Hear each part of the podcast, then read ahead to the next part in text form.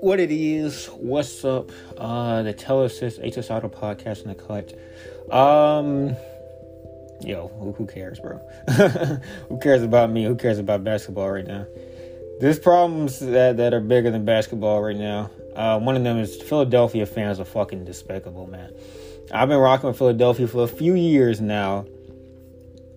I, I've followed the NFL loosely, especially during a period of time where the Eagles were relevant. I'm not an Eagles fan whatsoever. Eagles fans are fucking horrible human beings. Like I, I know this is starting on a pretty rocky start with with Sixers fans. I'm sure Eagles fans are horrible people. Like, like actually like bad, bad, bad people. Sixers fans are a little bit better.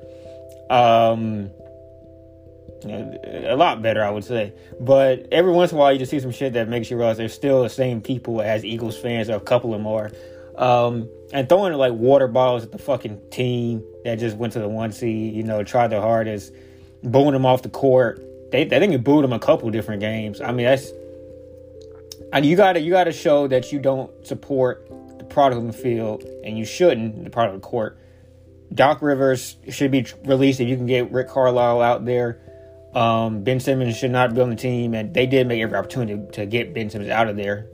To their like even before now they tried, and it just because of things out of their control it didn't work out. But they did try. Um, fucking dude bigging up Collin Sexton.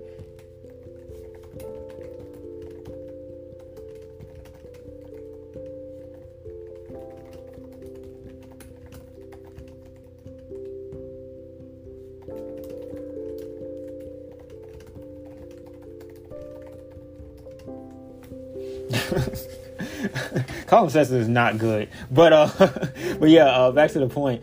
Um, so here's a couple takeaways. I don't even want to go too deep into this. I mean, I've did takeaways or perspectives on the uh, past few games, really the the past couple of choke ones, but um. Game six was like not really anything special. I don't think Doc did anything crazy. He played, excuse me, he played the best point guard option extensive minutes in Tyrese Maxey. Um, let's see. Actually, let's pull up the numbers. I always pull up the numbers usually, but I just kind of went straight into this game. It's just fucking despicable. Um, I think Tyrese Maxey actually outplayed Ben because of foul minutes. Uh, people were making like mad jokes during that game, like, "Oh, they got lucky that um that that Ben kept on fouling because fucking Maxey keep on going out there." And then it was like mad, like I don't want to call it any particular people or like analysts or or podcasts like saying that we should praise the shit that Ben does, right? But the, the amount of coddling this dude has gotten in his time, especially the past two seasons, that's how you create a situation where a guy is right under the cup and is scared to go up for a dunk with Trae Young as the fucking help defender. That's how you get in that place. When you coddle a guy for two seasons that got progressively worse every passing season and may may I'm not saying it's a fact, but may have had an effect on pushing out a guy you traded quite a bit for in Jimmy Butler because he felt like that Jimmy was traipsing upon his fucking turf. I, that's how you get in a situation.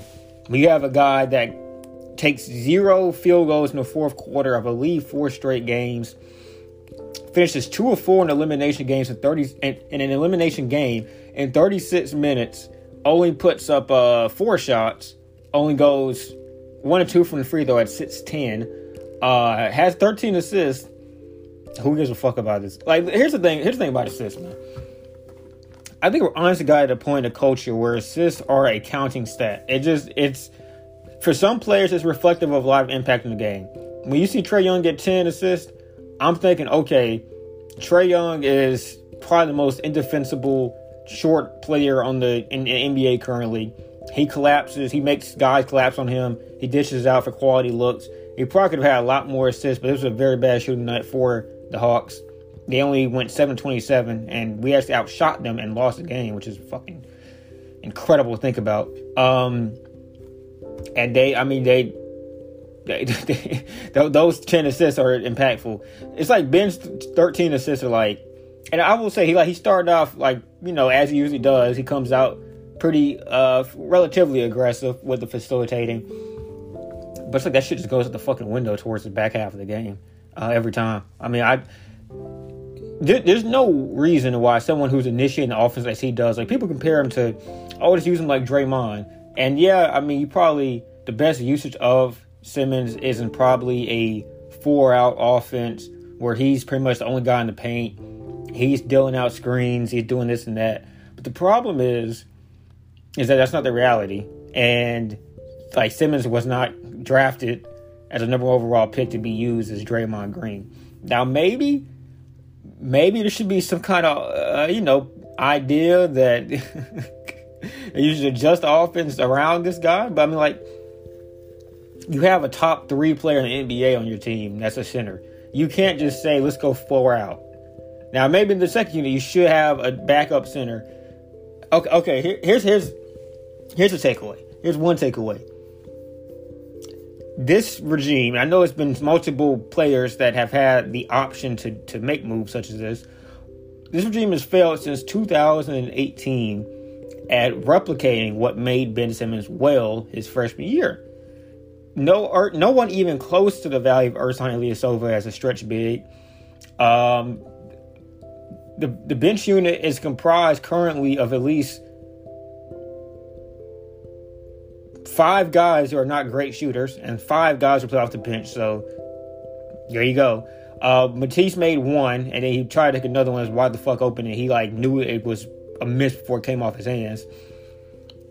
George Hill is just washed, um, incredibly washed. I mean, he's still a fairly smart player, but I mean, he just appears like not have anything left in terms of just being a close to starting level point guard, uh, or even a really great bench one either. Shake Milton uh, only played five minutes. You know, he finished a plus six, but you know, what can you do? I don't, Doc Rivers' rotations. Tyrese Maxey, 14 minutes. Um, I, I don't I don't get it. I don't I, don't get I don't get why for the life of God like I don't get you gotta at least give him enough time to be like okay he he sucks like like Trae has a bad game objectively and part of it's because Ben Simmons had pretty, you know, solid defense. But Maxey wasn't a bad Trae defender either. And Trae's shot wasn't on not because he was like being D'd up at moments. He just was like forced out a little bit further than you know the average three pointer is. And he was just bricking those shits. He was also missing like wide open bunnies after getting past Ben Simmons. You're not getting shit for Simmons on offense. Just ride out Maxey for at least 20 minutes. I mean, if George Hill can get 22 minutes, I'm not sure why Thybulle, I mean, Maxey couldn't was Hill doing well in defense? Was he kind of making some of the smart plays? Okay, but for the most part, all he's doing is just hand the fucking ball off to uh, either Seth or or Ben, and they initiate the rest of the play. Maxey can do the same thing. I feel like, but Doc Rivers is fucking stupid ass rotations. Uh, Tobias was eight of twenty four, uh, two of seven from three. His three was off the entire game. It felt like uh, fourteen rebounds, uh, four assists, two steals. I mean, four personal fouls. I'll, I'll say one thing, man. Regardless of how inefficient Harris has been in the past, you know, few games, uh, how you know he's obviously taken a massive uh, drop off in terms of terms of play um, in that same stretch. That dude's a gamer. I mean, he tried. I'll say game four towards game five, I think, towards the end of that, I didn't understand why he was on the court. Game six, he wasn't great either, if I remember correctly. Uh, maybe pushing those up more than it should. But uh, maybe in a game four. Yeah, I think it's actually in a game four. Then game five, it was awful. Uh, yeah, yeah, that, that's how it was.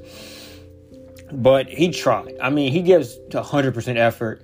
He was missing wide open bunnies, which I kind of felt we are going to come back to bias eventually. But I mean, he played 45 fucking minutes in a game of 48 minutes. So, I mean, what can you fucking do?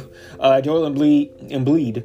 He wasn't bleeding on the court, it felt like, with some of the fucking licks he was taking. Uh, only gets 10 free throws, which is an improvement over some of the games in the past few. But um, yeah, I, I felt that we kind of were in a situation where I was like, the foul, the, the foul game for the most part, I think. I don't know if the NBA made a call or some shit, but it just went away from Philadelphia in the past few games. I don't know why. That just was the situation how it played out. I mean, what can you do? But uh, he got 10 free throws up, went 7 to 10, got 11 rebounds, uh, finished negative plus or minus 11 21. Uh, five three point attempts, probably two or three more he probably should have taken. But again, a dude that played, you know, gave down the court, uh, looked very timid towards the end of the game. And when you like, uh, you can just kind of tell when some players just been through trauma. And a lot of NBA players that have momentous failures uh, happen repeatedly kind of speak to this without like really putting themselves in blame too much. But you can kind of tell when like guys are just kind of scared of repeating what has happened. And B was throwing high passes, uh, got ripped uh, once against Danilo Gallinari, and just looked like he was pretty much out of it. Wasn't catching the ball anywhere. Like someone made a, a point, I think, around the um, what point the game would have been? I think it would have been about three minutes left when he was fronting Collins and end up getting like surrounded by like three dudes because Simmons and Harris are in the paint as well. He just was catching the ball like from 15 feet out, almost routinely at by that point towards the end of the game, and you could tell it just. I think he wasn't even seeing a way to get post position that was favorable anymore. Um, I mean, I, I can't blame him. I mean, like guys were legit. It's just compounding effects, man. If you have Ben Simmons standing in the dunker spot all game, his guys helping off all game. You have Harris initiating pretty much all of his possessions, at least the successful ones, about eight feet to ten feet away from the rim. At some point, your brain's are going to think, "I can't keep on doing this. Like I just, I can't keep on." I can't keep on trying to make this happen, putting extra work on myself, especially if like a fucking your hamstring like flopping off the. What is it? Is it ham, is his hamstring or whatever the fuck it is? Um, I mean, I, I, can't even blame Joel at this point, dude. I, he's playing a system that's not even like marginally optimized for his style. Like they do run sometimes quote unquote shooters out there, but I mean, they don't even have like high volume guys. Like that's the that's the worst thing about this set of guys. They don't even have high volume shooters. They don't have a particularly great system to get guys open as shooters either. Like the thing about um, the Nugs, and you know, of course, I think at this point we understand Jokic is a more offensively gifted center than Joel Embiid. I think that's a, a you know just a um, objectional uh, objective fact at this point. But the one thing they do is they do a great job of getting guys moving off the ball and getting good looks. And you looked at them when they were healthy. Gordon got good looks. Murray obviously always finds a good look. He can't get a good look. Uh, Monte Morris usually gets some pretty good looks. Will Barton is an elite scorer that works off of uh, Jokic pretty well. There's just not, it doesn't feel like there's a lot of guys on this roster that even can good looks, can get good looks by themselves. But when you have that, you have to have a coach that can scheme up for that. I mean, either you get a coach that can scheme up for that, or the one you have has to adjust to that. And I think Doc's done some really great offensively uh, oriented things with this roster. Like he has tried to run more sets, uh, especially in the regular season. But it's just as things have tightened up. I mean, it just has reverted to, you know, dribble handoff, move, keep on moving around the three point line, pass up to the next guy, pass up to the next guy. Joel catches it in post position with like fucking eight seconds left on the clock. Um, guys help off or guys help off their guy to get to Joel. He passes out to Tyrese Maxey or Matisse Thybulle or George Hill. They're too scared to pull the trigger. They don't have fast enough triggers. So they get fucking blocked or whatever. They just pass the ball out. Or they don't do anything. I mean, like, it, it's just not, like, this roster doesn't make sense. That's it. It just doesn't make sense. It, it doesn't make fucking sense. I, I mean, it's it's a team that was, you know, playing with the idea they had to hit pretty much everything on their their top five dudes, and they need a perfect Joel and they need a perfect Tobias Harris who was that for a large stretch of the season. They need Steph to be hitting like a 50, 40, 90 pretty much every game. They need all these fucking crazy things to happen, but that's not the mark of a good a good roster composition. And understand this, I'm not putting this all on Morey. Morey had a fucking horrible situation. Morey inherited. Um, I think he. I think he flipped Horford. Horford is one of the worst contracts in the NBA. Tobias Harris was thought of as one of the worst, not if not maybe like quite as bad as, as you know, Horford, but pretty bad. Uh, Simmons was thought of as this could be an epic, failure, but you kind of have to make it because he's your draft pick and this and that. There's so many picks on here, or so many contracts on here that just seemed like, wow, this is fucking bad. And you have so little bench, like you have even less bench contribution than you have currently. So it's like Morey did quite a bit, and you lost Danny Green, who for what seemed like his fucking horrible contributions, I think it's very evident that at least from a a morale standpoint, uh, a defensive standpoint, quite a few things, they got brought a lot of intangibles to the court. And if you're a multi-champion, maybe that makes sense, but I didn't think he had that much of a contribution. This team has pretty much no vocal leaders and seemingly no leaders from the court either. I mean, Joel goes as far up as he does go down. Uh, ben is just mentally one of the worst players in the NBA, I would say. Uh, Tobias just is this. Uh, he gets. I was to say, Steph gonna get Steph. I, I will fuck with Steph because Steph's gonna do him all game. But they just don't have like winners on this fucking team outside of probably Danny Green. So shout out to Danny for what he's done, and we'll finally get to these takeaways. Let's just go ahead and get to those.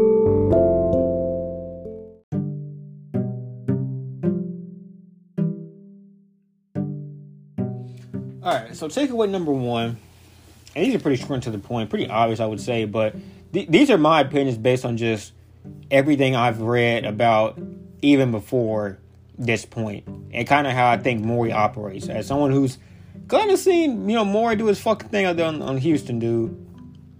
Morey does not settle. He never has in his life, and he never will. Number one, I think people want to hear this one off rip. I think Ben Simmons is gone. That's my opinion, but I think that he's out of here for a multitude of reasons. But the first one being that apparently it wasn't just smoke to the. I mean, we kind of knew that Simmons was being traded, but like it wasn't just smoke to that in the sense that it was so close to completion that you could fucking taste it. Apparently, they had it done. Morey and whoever the Houston GM is Tillman Fertitta caught word of it the last second. And just to, you know, know that most of the time, owners are not, owners of a good organization are not invasive into their uh, franchise's major moves. Like, the ones of bad organizations, like the fucking Knicks in the years past, those are the ones that invade. So apparently, at the last second, Fertitta got wind that it was going to be Morey that was going to be the winner of the sweepstakes and nixed it um, for that, he got fucking like nothing. He got fleeced um, up until Harden broke his fucking hamstring. What the fuck happened to him? But he lost that trade, being a fucking snide piece of shit. And I can't think. I honestly, honestly got this moment. I can't even say he lost the trade because, as I understand, it was supposed to be Ben, Maxey, um, Matisse, and then I think a first or something like that. I don't know if that's if that's a loss or I think it's a loss. I think it's a pretty big loss. I mean, at first, when I've had much value from coming from Philly's perspective, unless it was somebody else's first, but that's to be a pretty low first. But you still get Max, who appears to be, at the very least, a winner, if not a franchise. Like I don't know if he's a franchise point guard yet, but he appears to be a pretty. I have the it fact type of guy. Uh, Matisse is maybe a generational defender his own right. I, I think he lost in trade. Ben Simmons, if you can, if you can afford to have the roster composed to be four out, one in, or just five out, I think he works. That's just my perspective. I don't know. I mean, guys look at that differently. I think he, I think that was play. I think anything you do out of spite instead of actual like business acumen is fucking a bad idea. That's just my opinion, though. I guess. Um, I think he's gone. I, I'm, I don't think Morey. I mean, we all said it coming up, but he's not Morey's type of guy, and he clearly uh, is. Even at the point, was the biggest like Morey, you know, like like trade bill. He wanted him gone before anybody, and I, I think that I mean, if you look at the modern game of basketball, no one who no one has tried to abide by the rules more than Morey. Morey is the modern game of basketball in effect. And I mean, just look at it, dude. I mean, look at every elite team, uh, every every championship and championship runner up team of the past few seasons. You got other than last season, because last season was a little bit aberration, but it's kind of it. What made what made Lakers like come on like they did was because they had shooting come on like late as fuck. Like Marcus Morris hitting shots, uh, Rondo hitting shots, KCP looking like a, you know fucking. He actually didn't look too good now that I think about it, but he he did make some once the pretty big games. Like I think it was game five or game four in the finals where he really went crazy. He came he was he came on the right times. Anthony Davis hitting shots. It was kind of shots by committee. But um, on the opposite team, Jimmy Butler, his best moments were when he could kind of create threes for other people. Uh, Herro was an elite shot maker for most of that playoff run. Uh, Duncan Robinson, obviously Duncan Robinson. Dragic was a way better point guard he ended up being this season. Uh, was great before COVID. Uh, this is bevy of shot makers at the point guard position before that, uh, I mean, Golden State and Toronto, you have fucking Stephen Curry versus Kyle Lowry, who's fucking splashed like a motherfucker in that series. Um, Fred VanVleet, who was shooting like his fucking like livelihood was on the line. You got to have shooters at the point guard position, and we have Tyrese Maxey, who appears to be a very willing shooter when he kind of you know just can do his thing and like not really have to worry about some of the offense. I still think he's like a a quote unquote point guard. I think he's a shooting guard that has the point guard frame, but maybe with some offseason practice, he can become more facilitator. But he, he's, a, he's a willing shooter if he has to be, but he's not like a off the ball, I'm going to hit this bitch I'm going to splash this motherfucker. Ben Simmons is not that whatsoever. Morey doesn't like him. They already tried to move him. I mean, he's. I think he's gone. I, I don't know what you get for him. I don't want to out on that. One of my favorite trade packages I came up with in the past couple days was uh Finney Smith, Hardaway. I think he's due for an extension. Uh, Hardaway and I don't know. Maybe you can get like a Maxi Kleber or somebody like that from that. But you get two appearing. Maybe it's because of, of Doncic's gravity, but appearing to be elite shot makers um, and shot you know takers, uh, volume shooters as well if you can get those two to get like a maybe I don't know another competent backup big that can stretch the floor, I think that's a win. I don't know why Dallas would trade for that. The one most people are talking about, which is the one I really don't like, is um like C.J. McCollum and maybe a, a first. I, I just don't know what that does for you because that gives you that takes away a pretty much your only I guess Matisse can be a small forward, but like frame wise, doesn't really fit that mold. It takes away your only real small forward and one of your backup big options and trades for another guard. Keeping in mind you already have like pretty much all your other bench contributors are guards, and you run like a three guard lineup Seth, Korkmaz, or Danny and then I guess okay, so you run two guard lineup, but like you frequent Danny Green and um, and Korkmaz and Seth pretty often. I, I, just don't. I don't. And, and like the, the, another thing is like none of your guards really have like trade value outside of Seth right now. Like you're not gonna be able to trade Danny coming off an injury. Uh, he has he has an aspiring contract, but like, what do you package him with? Tobias? Like, I don't know. Uh, it's hard to trade to Tobias because you that you have like fucking pretty much no bigs in the roster. Uh, Paul Reed gets no burn, so yeah. I, I, if you make that trade for CJ, you have to at least get. I think you have to get another third team involved and try to get a big out of somewhere. I think if you trade Ben, you have to either get a big, or you have to trade him knowing you have another trade on the, the kind of way that's guaranteed where you can get a big or a three or a hybrid like a, a, Rocco, a Robert Covington type. And I guess that's that's to me that's where the value maybe would be for Portland. Robert Covington, even though he kind of was very underwhelming in their one series this offseason, he still is somebody that has translatable value to Philadelphia's system. Obviously, haven't played with it, probably have chemistry with him. If you if you tell me CJ and Rocco I mean, that wouldn't be the worst trade of all time. I still like Hardaway, Finney, who is a pretty good defender, and then another big somewhere from you know maybe from Dallas, maybe for somebody else more. But I don't know. I mean, you can also argue that CJ just has like not played in an optimal situation for him as a creator, as a scorer, having played alongside Dame, who should get first billing with those possessions. But I just he's not an elite three point shooter. I feel like he's he's good. He's not like bad. He's just not like elite. He loves the mid ranges, which is also where Tobias and Joel usually get their touches from, and Seth kind of too. So it's like, ugh. But I wouldn't be mad at it if you get Rocco back, who's who can be a a, a shooter, a hitter from the four, can play a little bit of three, a little bit, not a lot, a little bit of three can play a little bit of small ball five. This is the worst trade ever, and I don't think it'd be their only move uh, as far as trading goes and acquisitions.